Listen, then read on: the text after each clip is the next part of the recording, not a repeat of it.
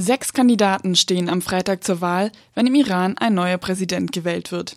Um das Amt des Präsidenten kann sich jeder bewerben, der mindestens 21 Jahre alt, im Iran geboren und gläubiger Muslim ist.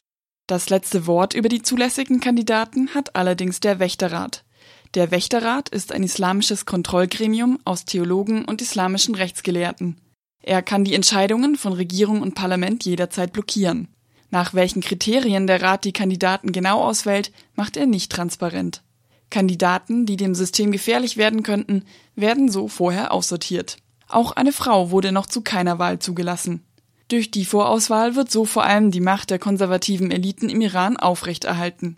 Trotzdem unterscheiden sich die Kandidaten zum Teil deutlich voneinander. Das stellt Tim Epkenhans, Professor für Islamwissenschaften an der Uni Freiburg fest.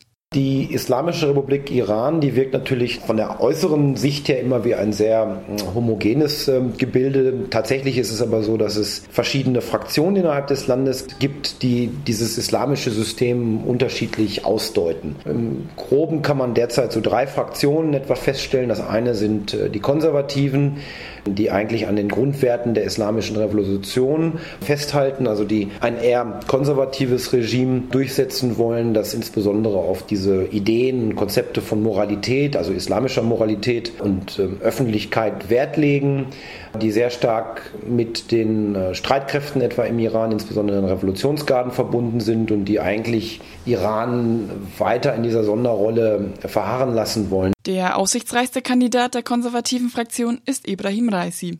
Meinungsumfragen und Wahlprognosen sind im Iran zwar mit einer gewissen Vorsicht zu genießen, trotzdem deutet im Moment einiges auf eine Entscheidung zwischen Raisi und dem Amtsinhaber Hassan Rouhani hin.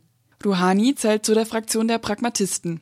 Die Pragmatisten verfolgen vor allem bei außenpolitischen und wirtschaftlichen Themen einen etwas liberaleren Kurs als die Konservativen. So setzte sich Rouhani in seiner ersten Amtszeit für das Atomabkommen mit den USA und anderen westlichen Mächten ein. Bei Rouhani ist es so, dass er in seiner ersten Amtszeit, und es ist ja jetzt nicht absehbar, ob eine zweite bekommen wird, vor allen Dingen erstmal auf die außenpolitischen Themen Rücksicht genommen hat, also insbesondere hier natürlich die Verhandlungslösung bei der Atomfrage, während die großen äh, sozialen und zivilgesellschaftlichen Themen in der iranischen Innenpolitik in seiner ersten Amtszeit eher naja, sie wurden behandelt, aber sie waren nicht so zentral, wie das vielleicht äh, einige, einige Iraner halt gehofft haben. Insgesamt spielen Bürgerrechte keine zentrale Rolle bei den Wahlen. Nach den Präsidentschaftswahlen im Jahr 2009 und dem sehr wahrscheinlichen Wahlbetrug kam es zu wochenlangen Protesten gegen das Regime.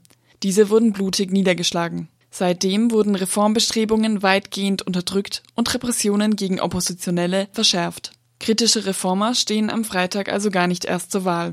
Nur Amtsinhaber Rouhani versucht, mit einer vorsichtigen Bürgerrechtsagenda bei den WählerInnen zu punkten.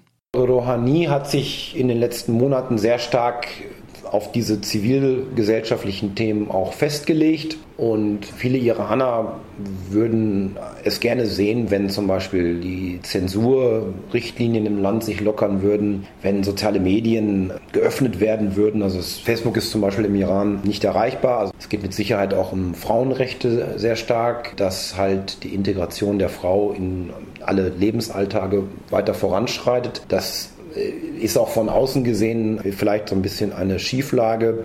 Die Situation der Frau im Iran ist durchaus da sehr komplex und vielschichtig und ähm, da hoffen aber auch viele, dass diese vorhandene Integration beziehungsweise auch dann die Rechte von Frauen, dass die weiter ausgeweitet werden. Rouhani hat sich da auch relativ offen zu bekannt.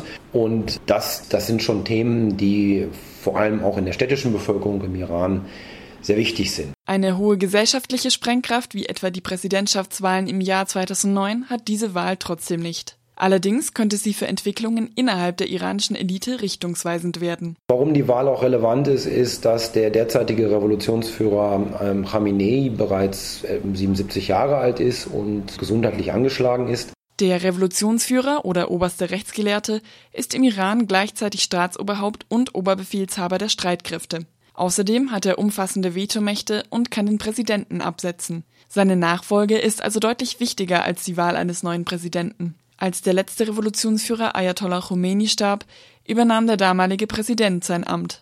Die Präsidentschaftswahlen am Freitag entscheiden also auch über einen potenziellen Nachfolger für den kranken Khamenei, den aktuellen Revolutionsführer.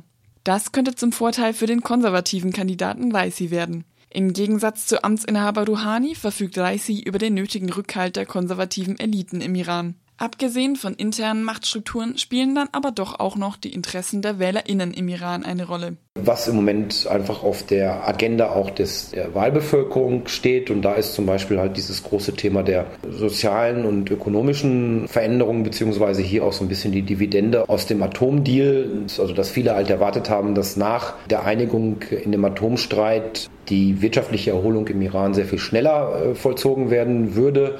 Das ist ein bisschen ausgeblieben. Iran hat zwar in den letzten Jahren ein eher robustes äh, Wachstum gehabt. Das Problem ist aber, dass viele mehr erwartet haben, beziehungsweise dass auch das Engagement etwa Europas in der Öffnung etwa des Finanzwesens und so weiter, dass das hinter den Erwartungen zurückgeblieben ist. Und das könnte für Rouhani jetzt in dieser Endphase des Wahlkampfs auch problematisch werden, weil einfach auch die Konservativen gerade auf diese sozialen Themen nun äh, sich eingeschossen haben und äh, den Wahlkampf dadurch auch ein bisschen verändert haben. Letztendlich drehen sich also auch die Wahlen im Gottesstaat Iran um ein ganz weltliches Thema. Wirtschaftswachstum.